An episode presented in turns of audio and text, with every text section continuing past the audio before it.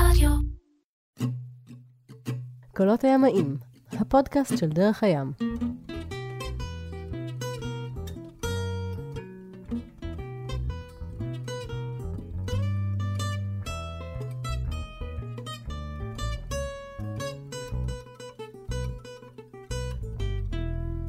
קולות הימאים, הפודקאסט של דרך הים, אנחנו במקום הכי רחוק שאליו נסעתי כדי להביא סיפור לפודקאסט הזה, וזה גם סיפור על מקומות רחוקים, למעשה אפריקה.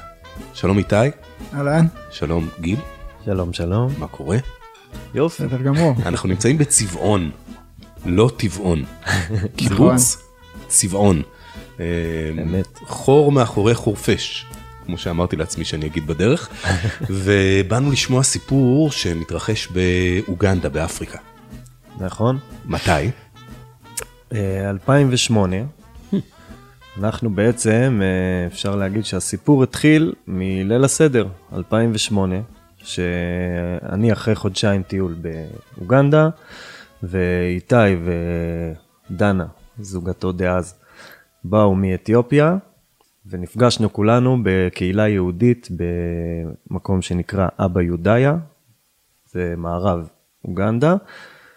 ושם בעצם אני שיתפתי אותם ברעיון שעלה לי, של אה, בואו ביחד, נבנה סירה, פה משהו באוגנדה, וככה נוכל לטייל, איזה חודש נבנה סירה, נמצא איזה סירה, אה, נפליג איתה קצת בחופים, משהו כמו חודש, ואז כל אחד ימשיך לדרכו לטיול רגע, שלו. נמצא סירה או נבנה סירה? זה התחיל בעצם מ...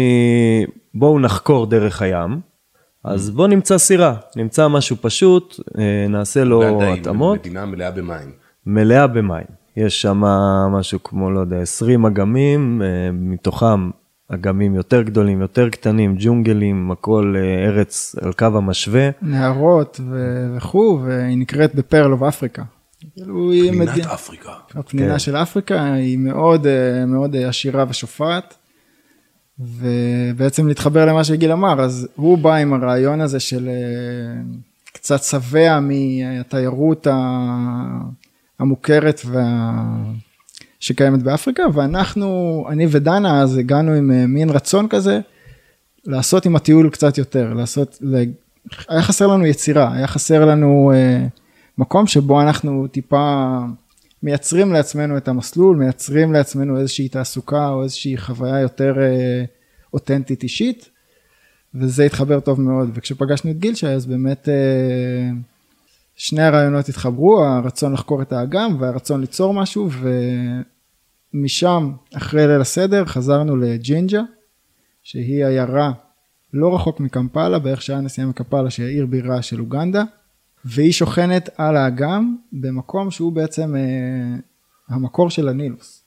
Hmm. הנילוס הרי יש לו שני מקורות, יש נילוס לבן ויש נילוס כחול, אחד באתיופיה ואחד באוגנדה. אז האוגנדי מתחיל, יוצא מאגם ויקטוריה, ממש בג'ינג'ה, איפה שאנחנו גרנו. אז אה, הגענו לשם, כי יש שם אה, כמה מעגנות כאלה של סירות, ויש שם הרבה דייגים, ויש שם הרבה קהילות שחיות על המים. מדובר במים מתוקים. מדובר במים מתוקים, אגם ויקטוריה, כן, אה, שהוא בעצם- בעצם אה, אגם ענק, הוא בערך שלוש פעמים מדינת ישראל. אה, ימה. ימה. ימה. השנייה בגודלה בעולם, גובלת עם טנזניה וקניה ואוגנדה, שלוש מדינות בעצם מסביב לאגם. כשבאמצע מלא איים. טבעת איים כזאת מול החוף, במרחקים כאלה ואחרים. עם מיושבים. חלקם מיושבים, רובם לא. כן. ו- ו- וזו הפנטזיה. להגיע למקומות האלה שאף אחד לא הגיע אליהם וכולי. כן. התיירות שם, הסברתם לי קודם, היא מאוד אה, ממוסדת.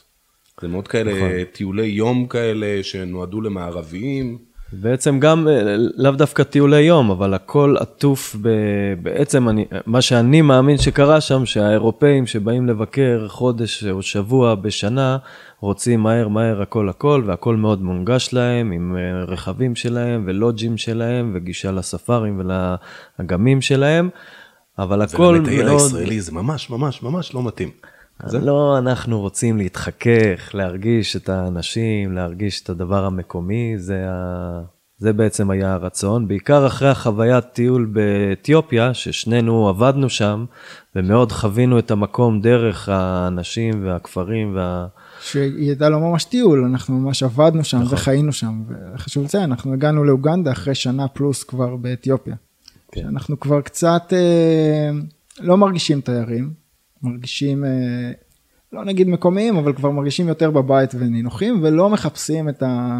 לעשות עכשיו ספארי, או אה, לעשות עכשיו איזה טרק, אלא מחפשים לפגוש את האנשים, כמו שפגשנו באתיופיה.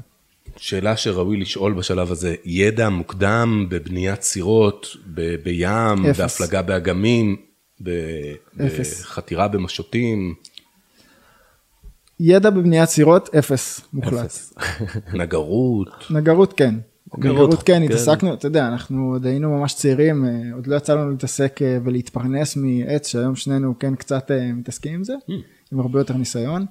אז, אתה יודע, אבא שלי היה בונה בתים מעץ והתעסק עם עץ, אז קצת היה לי גישה, גם אמא שלי התעסקה דאז עם עץ, והיה לנו נגרייה קטנה בבית, אז כן, היה לי גישה לחומר ולאיך עובדים איתו. וגם לגיל, אני מניח שהיה איזשהו זה. גם איתי אתה אה, אה, ממכמנים, אני נולדתי במקור? במכמנים וגר היום גם במכמנים. וגיל אני כרגע בצבעון, כרגע לא בצבעון, וגדלתי בקיבוץ יראון, עשר דקות מפה, צפונה, ואין, לא הייתה לי שום אה, ניסיון, לא היה שום ניסיון מקצועי באף אחד מהתחומים, היה חלום. בעצם שנינו אחרי הצבא הגענו לפרויקט באתיופיה, ומשם, אה, אחרי שעזבנו אותו, החלטנו ללכת על הסיפור הזה. אז איך בונים סירה באפריקה, באוגנדה? או, אוקיי, אז, אז קודם כל נחזור לשאלה הקודמת ששאלתם מקודם, שבעצם, אה, אז מוצאים סירה או בונים סירה? אז אה, הרעיון התחיל מלמצוא, כי בעצם עוד בכלל לא שיערנו בדעתנו שאנחנו יכולים לבנות סירה, כאילו זה לא היה משהו שלפחות אצלי בראש, זה לא היה משהו שהוא נמצא בשק הכלים שלי, לבנות סירה, כאילו. ו... אז ניגשנו לג'ינג'ה, לעיירה, הזאת על גבול, על, על חוף האגם, ואמרנו אוקיי אנחנו רוצים הסירות פה מה שהן משמשות בעיקר זה לדייג. זה מין קנויים קטנים כאלה שהם משתמשים בהם. אין שם שום אין אף מפרש אין שם דבר כזה. יש להם מפרשים קטנים כאלה מין אה, מפרש אה, עתיק כזה שהוא מין אה, מנור שעולה על התורן שהוא מאונח לתורן והמפרש נשמט ממנו זה רק ברוחות גביות ומדי פעם כאילו כל הסירות מפרשים המפרש יורד מתחת למנור. כן. כן, מהמנוע המפרש, ומטה. אה, איך זה נקרא? סירה זה מצרית. גף. גף. זה כאילו בנילוס, זה שם רוב הסירות יודע, הם יש בשיטה הזאת. דו, אז בכל מקרה אנחנו מחפשים שם ומגלים שבאמת מלבד כאלה, קצת כאלה מפרשים, רוב הסירות הם קנויים קטנים ואז אנחנו אומרים אנחנו רוצים אבל גם לגור על הסירה, זאת אומרת שקנו כזה קטן לא, לא יספק את הצרכים שלנו בשום אופן. ואז עולה הרעיון של לקנות שני קנויים יחסית גדולים ולחבר אותם למעין קטמרן, לעשות שני במבוקים שיחברו, לשים איזשהו רשת שנוכל לשים איזה אוהל ולגור עליו ולהרים תורן, שיהיה לנו מפרש כי אנחנו לא רוצים מנוע. בוא נגיד שהרעיון והחזון היה הרבה יותר אה, חי מאיך באמת עושים את זה. כאילו, זה תוך כדי, אה, את, אה, התחלנו להבין על מה מדובר ולאיזה פרויקט אנחנו נכנסים, אבל באמת עם אה, אשליה מוחלטת שאנחנו הולכים צ'יק צ'אק, נבנה סירה ככה כמה שבועות, נפליג איתה ונמשיך הלאה. אני זוכר שכשהחלטנו שהולכים על זה אמרנו אוקיי אנחנו מקדישים לזה מקסימום חודש ולא יותר מאלף דולר הוצאות יפה. זה היה ספרו לי כבר עכשיו, תהרסו לי את הסוף, כמה זמן זה לקח בסופו של דבר? הבנייה עצמה אני חושב עד, השק... עד היציאה לשיט לקחה 11 חודשים, 11 חודשים. כן משהו כזה כרונולוגית, וקצת כן? יותר לא- מאלף לא- דולר. קצת יותר. קצת יותר מאלף דולר כן אפשר להגיד למרות שאם תשווה את זה לבניית סירה בכל מקום אחר בעולם חוץ מאולי מדינות אפריקאיות אחרות יצאנו בזול. כאילו לי שם- זכור איזה מספר של 5,000 דולר כל החוויה, אבל זה בטוח שנשמטו שם מלא פרטים. אמ, כן, אז החלטנו מתישהו נפלה הבנה והחלטה של אוקיי, אין פה את הסירות שאנחנו, אין פה סירות קיימות שיכולות להתאים לנו, והמסקנה הבאה היא שצריך לבנות את הסירה. אנחנו יודעים איך לבנות? לא, אבל אה, בואו נגלה. נחפש נגר מקומי, נחפש מישהו ש... ואז התחלנו להסתובב באותם מקומות שהסתובבנו עד עכשיו כדי לחפש סירות, התחלנו להסתובב עם שאלה אחרת. אה, מי יכול לעזור לנו לבנות סירה? אנחנו רוצים ככה וככה, סירת מפרש. אה. מתישהו מישהו אמר לנו תסתכלו לצד השני, זה בעצם מין רצועה כזאת, מי שתסתכל על. המפה, תעלה כזאת, שבין אגם ויקטוריה שכזה מובילה עד ליציאה של הנהר, עד ליציאה של הנילוס. ג'ינג'ה נמצאת מצד אחד של התעלה, והבחור הזה אמר לנו, תסתכלו לצד שני של התעלה, יש שם כפר קטן, בכפר הזה יש נגר שהוא ממש מוכשר, תלכו תחפשו אותו.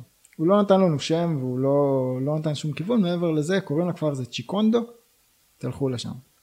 ואני זוכר שלקחנו אה, תחבורה ציבורית כזה, מטאטו זה נקרא שם או משהו כזה, ואתה מקיף בעצם את התעלה הזאת, יש איזה גשר גדול ואתה מגיע לכפר. והגענו לכפר, שם פגשנו בחור בשם הזד, חיפשנו מישהו שמדבר אנגלית, כי הכפר הזה הוא מאוד מאוד מאוד פשוט ובסיסי, אין שם מבנה בטון בכלל, אולי אחד, אה, חשמל בטח שלא, מים זורמים גם לא. כפר בתוך אה, ג'ונגל אה, אוגנדי, דייגים, טיפה חקלאים, חיים בבקתות בוץ שמין שתי וערב של ענפים וקבובות בוץ כאלה. זה. רוב האנשים לא מדברים אנגלית, מצאנו בחור אחד שקוראים לו הזד, שדיבר אנגלית, והוא מאותו יום נהיה החבר הכי טוב שלנו, ובאמת אחד היחידים שהיה מאוד מאוד אמין וחבר טוב, אנחנו כולנו זוכרים אותו מאוד לטובה עד היום. הוא באמת היה דמות מרכזית בשהות שלנו ובהתעסקות שלנו שם בכפר. ואותו שאלנו, אמרו לנו שיש פה מישהו שיודע לבנות סירות ממש טוב, ומי זה? והוא אמר, אה, ברור, זה מקדה.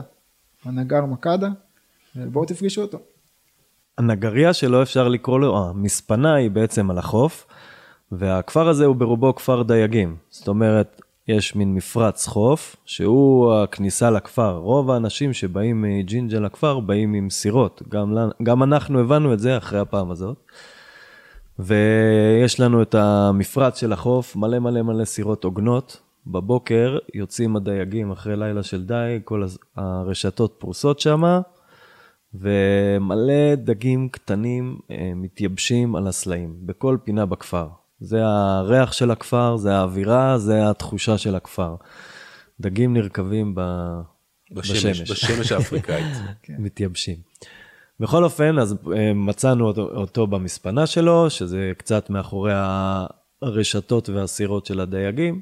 יש שם כמה סירות בשלבים שונים, וניגשנו אליו, דיברנו אותו, הסברנו לו מה אנחנו רוצים, אמרנו לו שאנחנו, מאוד חשוב לנו שהסירה תהיה אה, תשע מטר אורך על שלושה מטר רוחב, כדי שנוכל לעשות בה את השדרוגים שאנחנו רוצים אה, לצורך מחיה ולעשות מפרש על הסירה, וכבר באנו עם איזשהו רעיון ברור, ש...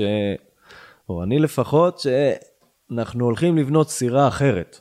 אנחנו לא רק באים לבנות פה סירה לפי הדרך המקומית, אנחנו נעזר בו לבנות את הסירה, את השלד הראשוני, ואחרי זה אנחנו נעשה את השדרוגים שלנו ונראה לאפריקאים כמה אנחנו יודעים ואיך, מה, נביא להם את הבשורה. האדם הלבן. האדם הלבן, כן. ביג טיים. אה, אני זוכר שהתחלנו לעשות איזשהו, הסברנו למקדה פחות או יותר מה אנחנו רוצים, ומשם אה, התגלגלנו ללעשות איתו חוזה, שכאילו בעינינו ככה עושים עסקים, אתה סוגר חוזה עם מישהו, שם זה כאילו, הנייר הזה אין לו שום משמעות, אין לו שום ערך, מיד אחרי שאתה חותם עליו זה כאילו, זה לא משנה. אבל uh, סיכמנו איתו שהוא יבנה לנו את הסירה, אנחנו נהיה העובדים שלו, אנחנו קונים את החומרים והכל, אבל אנחנו הפועלים, זאת אומרת שהוא ייקח את השכר של עצמו, אני לא זוכר גם את הסכומים שדובר עליהם. מיד אחר כך, או לא זוכר בדיוק, uh, החלטנו שאנחנו גם צריכים לגור שם, כי אין מצב שנעשה את הדרך הזאת כל יום.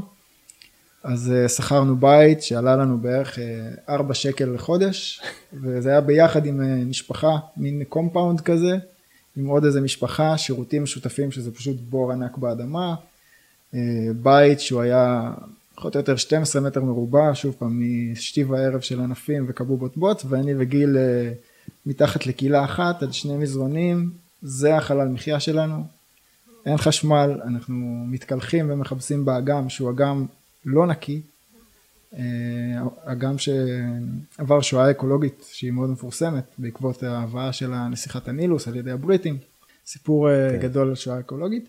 בקיצור האגם הזה הוא לא נקי, אבל זה המים שאנחנו מתקלחים בהם ומכבסים בהם, המים שאנחנו שותים זה מבאר שאנחנו מוציאים עם דלי וחבל, זה המים שאנחנו שותים, המקומיים מרתיחים אותם, אנחנו אפילו את זה התעצלנו לעשות. אז במקביל אה, לתחילת הבנייה אנחנו מוצאים שם את המגורים שלנו, עוברים. הבת זוג שלי אז כבר מתחילה להרים גבה ו... ולחשוב מה היא עושה, אם אנחנו ממשיכים ביחד או לא, זה כבר מתחיל להתערער, פתאום נהיה פה עוד סוג של זוגיות. אני וגיל שבע סירה למול אני ודנה ו- וגם שם כבר מתחילים להיווצר אה, מתחים אבל אנחנו הולכים על זה אנחנו גרים שם עכשיו בצ'יקונדו ו- ומתחילים לבנות את הסירה. אז אה, נחזור רגע, רק סיכמנו עם מקדה, כל ההתארגנות הזאת נראה לי משהו כמו כמה ימים, שחזרנו, מצאנו את המקום בכפר, את הדירה שבה אנחנו אה, נגור, והעניין עם המקדה, המהנדס, ברגע שחתמנו איתו, הבאנו לו איזה כסף של מקדמה, ואת השאר אמר נביא בסוף. זהו, הבן אדם, יום למחרת קבענו איתו בבוקר, באנו לפגוש אותו, הוא מגיע שיכור על אופנוע, משגע את כל הכפר. הוא קיבל את הכסף של המקדמה כנראה, ולקח את זה, חגג, ועכשיו שלושה ימים הבן אדם שיכור, אין לנו עם מי לדבר בכלל. אי אפשר לגשת, הוא לא ידע אנגלית כמעט. זה היה הרבה כזה דיבורים עם ידיים ובין המילים ועזרה של אה, מתורגמן. אבל אה, בעצם אז התחילה להיבנות המערכת יחסים, אנחנו הכרנו אותו במלוא עוצמתו. זה משהו שחזר על עצמו הרבה פעמים, שאתה בא כן. ליום עבודה ומכד השיכור לגמרי, וזה משהו שנמשך שלושה ימים עד שהוא מתפכח, ואז הוא, ואז הוא חוזר לעצמו. והוא באמת נגר מאוד מאוד מאוד מוכשר. הוא יש לו יד, חייבים להבין גם שזה נגרות אחרת, זה לא נגרות כמו שאנחנו מכירים פה, זה נגרות בלי חשמל, בכלים, כל הסירה הזאת נבנתה בלי חשמל. בלי מברגות, בלי מקדחות, בלי ג'יקסואים וסקילסו ושום דבר, הכל ידני. ועם עבודה של מצ'טה וגרזנים וכל מיני uh, כלים שהיום אנחנו בעינינו הם מאוד רומנטיים אבל אף אחד מאיתנו לא יודע באמת להשתמש בהם בקטע פרקטי בטח שלא לבנות סירה שזה משהו יחסית מדויק. מכד היה מאוד מאוד מוכשר עם הכלים האלה ובכלל אבל חלק מה... הוא היה כמו איזה רוקסטאר והוא ידע את זה וחלק מהימים הרבה הרבה פעמים קרה שהוא פשוט שיכור מדי ולא מסוגל לעשות כלום הוא מסתובב אני לא זוכר אם זה היה קוראן או ברית חדשה. לא, לא, קוראן, הוא היה קוראן, הוא היה מוסלמי. הוא היה מסתובב ויורק עליך פתגמים ו... ו... ופסוקים ושר. ו... בין לבין בימים שהוא לא היה שיכור, הוא היה מאוד מוכשר והתחלנו באמת אה, לבנות את הסירה ואחד הדברים הראשונים ש... שזכור לי שהיה מאוד קיצוני זה שהבאנו את העצים לשדרה, בעצם השדרה הראשית של הסירה.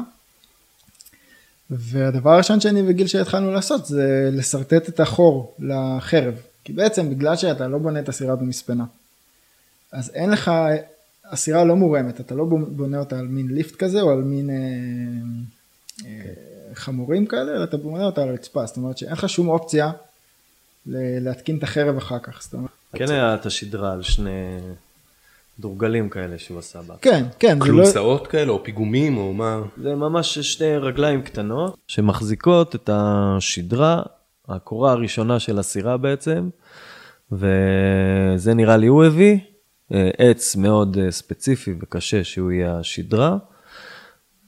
הוא עשה את זה ומשתי חתיכות ואנחנו שוברים את הראש איפה אנחנו עושים פה את הפרופיל של הקיל.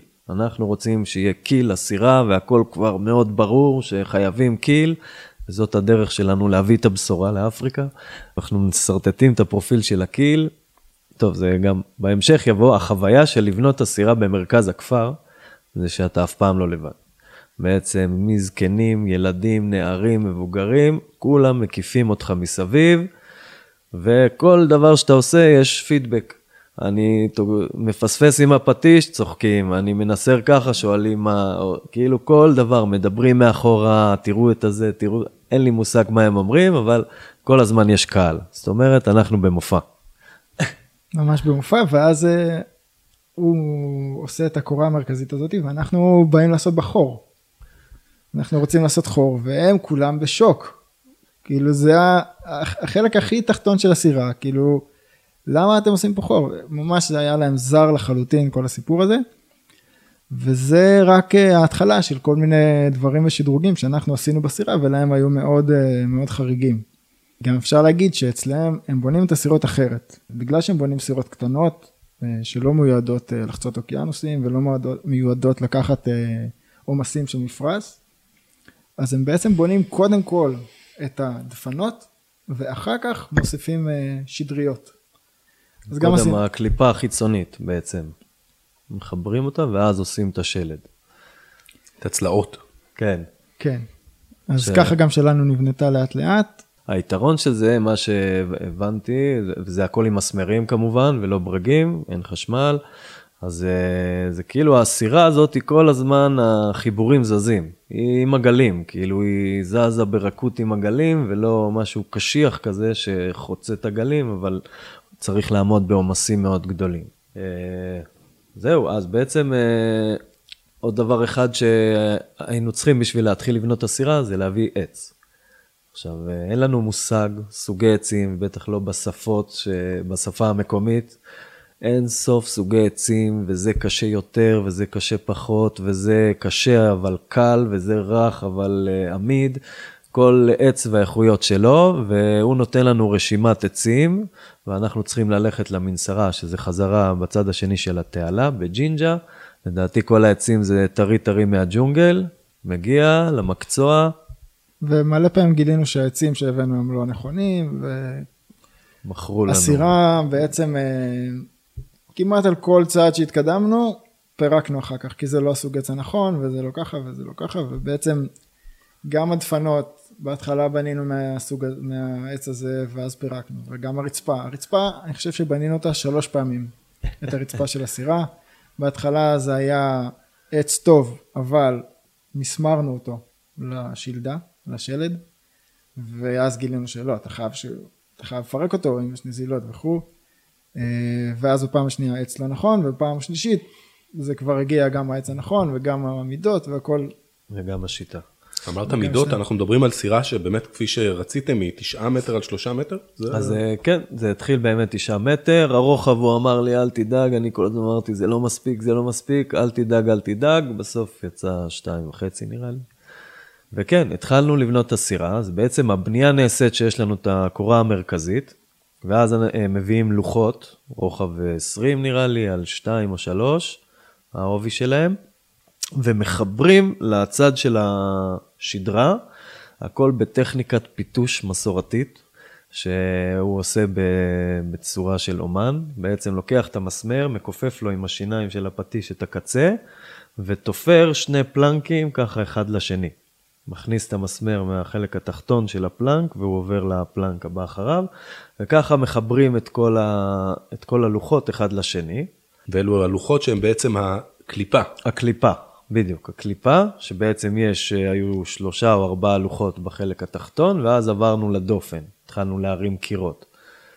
והתפקיד שלנו היה בעצם מלא ניסורי אורך של הלוחות, עם מסור ידני, וככה מנסרים קילומטרים, אנחנו כבר לא זוכרים איפה אנחנו ומי אנחנו, רק שצריך להתחזק ולהמשיך לנסר לפי הקו שהוא צייר לנו, ואנחנו שם, מנסרים, מנסרים, מנסרים, זה חוויה כזאת של הרבה, הרבה זמן. והניסור הזה הוא כדי שכל פלנק כזה בעצם אה, יתחבר באופן מושלם כן. אל הפלנק שמתחתיו. כדי, נכון. כי בעצם אה, בגזרה. הפלנק שאתה מחבר הוא מלבני. הוא כמו שקנית כן. אותו בזה, ועכשיו אתה צריך לתת לו איזשהו גזרה באמת, כדי שהבא הוא יתיישב עליו טוב וגם יקבל, יתחיל לקבל את הצורה של הסירה בעצם, לקראת החרטום. מהחרטום והירכתיים. חרטום והירכתיים. כן. אז הוא מסמן קו, אנחנו מנסרים למרחק, באמת ניסורים אין סוף. אלו פלנקים שלמים או שצריך באמצע לחבר? זאת אומרת זה כן, פלנק גם שהולך. מתשעה מטר? לא, לא. לא, נראה לי... יש כמה פלנקים שהוא מחבר, כן. אה, שבחיבור אני חושב שהוא עושה איזשהו מין אה, פאזה כזאת, אלכסוני, והם כן. יפה. ואחרי שאנחנו מנסרים, הוא עובר עם המצ'טה, וממש מצ'פפ. מצ'פפ את זה ככה לכל האורך, כדי לתת לו בדיוק את הפאזה ואת הזווית שהוא רוצה, כדי לחבר את הפלנק הבא.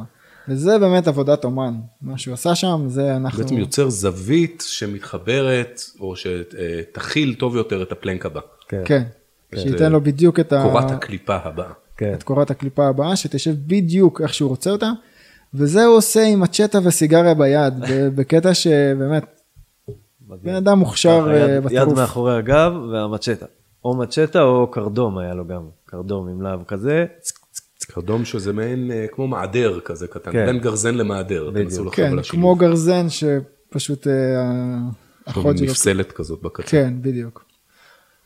זהו, אז אה, באמת זה ככה אנחנו מתקדמים בבניית הסירה, כשיש לנו בעצם את השלבים שהוא מנחה אותנו, ותוך כדי אנחנו כל הזמן מנסים לחשוב קדימה איזה התאמות אנחנו רוצים, אה, מה נרצה שיהיה בדופן, איפה, איפה החדר יהיה שלי, איפה מגורים. הקבינה שלך, איפה יהיה בכלל. בהתחלה לא דובר על קבינה, אמרנו שנעשה רציף אה, שלם של. רצפה ונשים אוהל, סיפון, כן, סיפון ונשים עליו אוהל.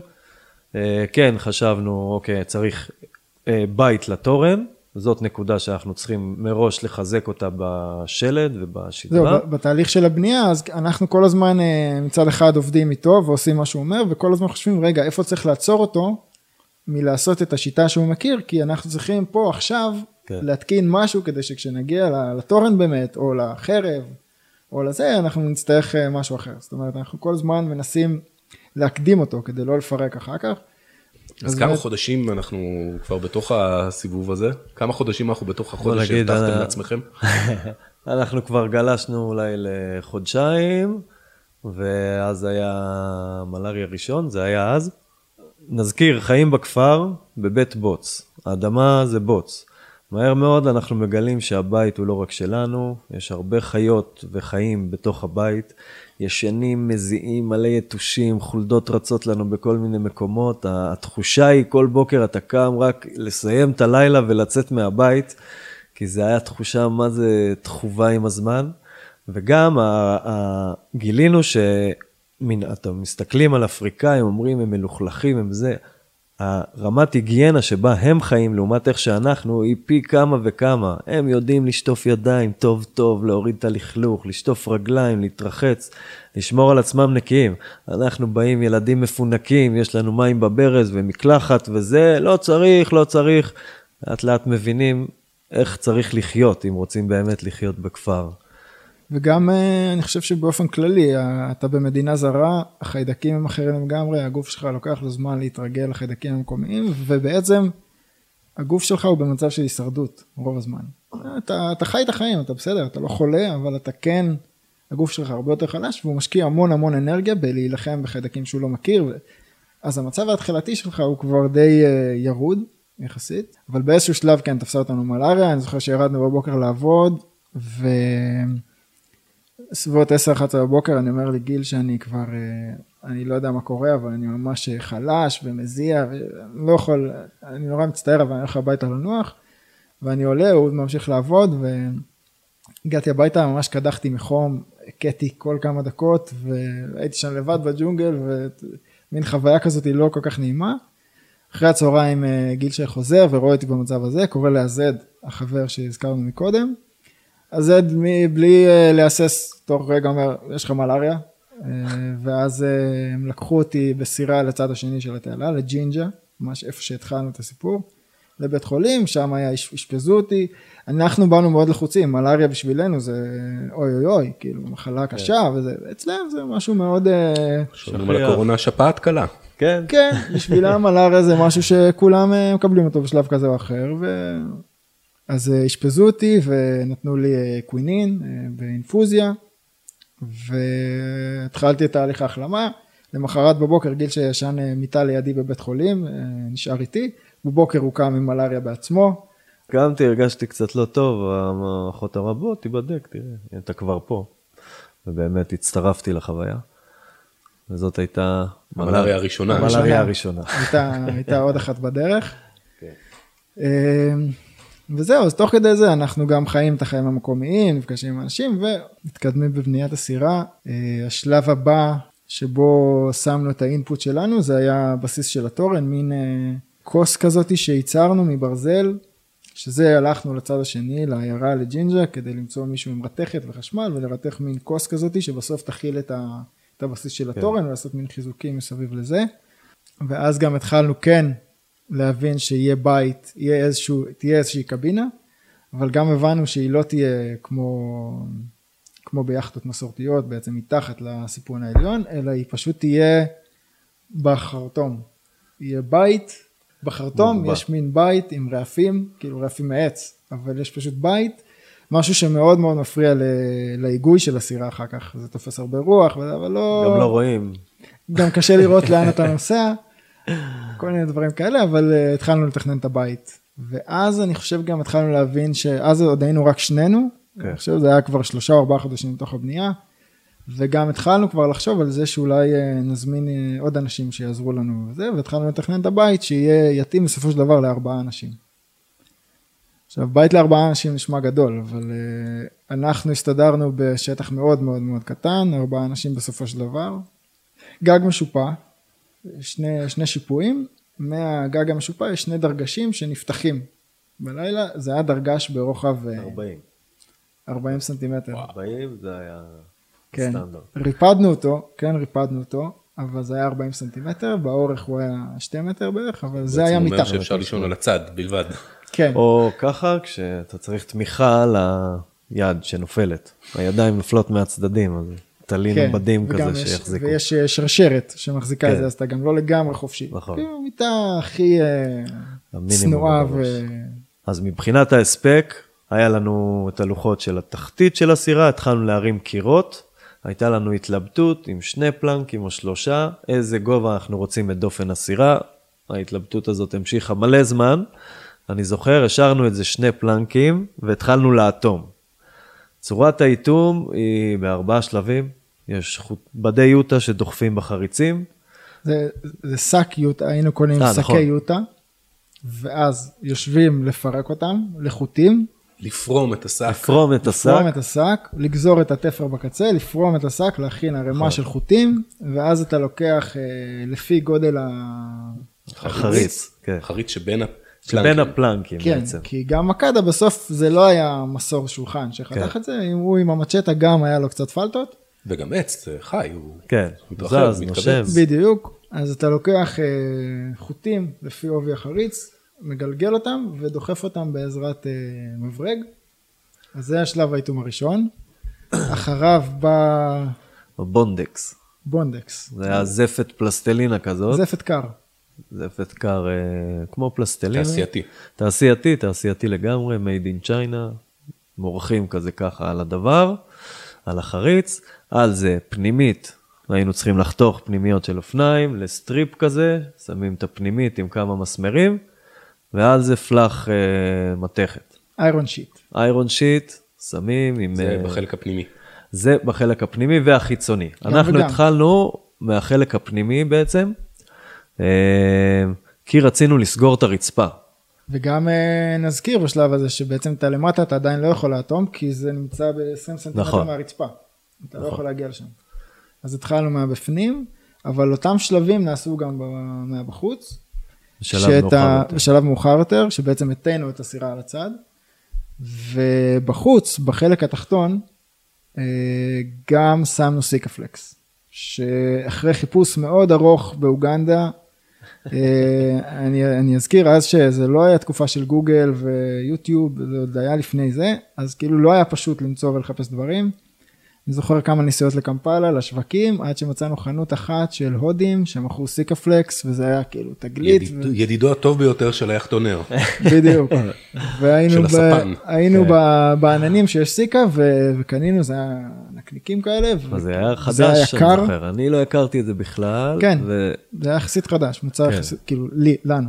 באמת, אני אחדד רגע את הנקודה הזאת, אנחנו 2008, אין סמארטפונים, יש אינטרנט קפה בעיירה בג'ינג'ה, שלהתחבר למודם לוקח איזה כמה דקות, והכל במייל, ולחפש דברים, אתה הולך לשם חצי יום, כאילו, אתה עכשיו מבלה בשביל להשיג איזשהו נתון.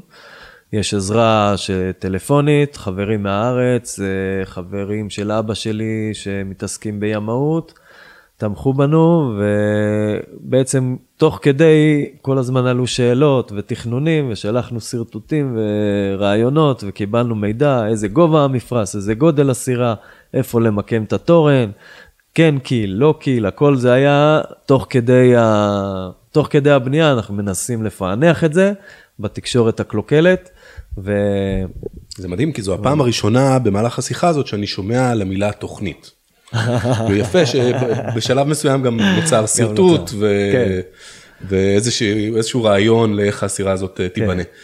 דווקא זה, היה הרבה דיבור על זה כל הזמן, אבל אה, בלי משהו מראש, זה היה תוכנית ongoing, מתגלגלת. מתגלגלת. טוב, אנחנו נעצור את ההתגלגלות עכשיו בערך קצת יותר מ-30 דקות בתוך אוקיי. הפרק הראשון. נבטיח שיבוא גם פרק שני. קולות הימאים הפודקאסט של אה, דרך הים, גיל, איתי, הסיפור על הסירה באפריקה, באוגנדה, באגם. אה, תכף נשוב.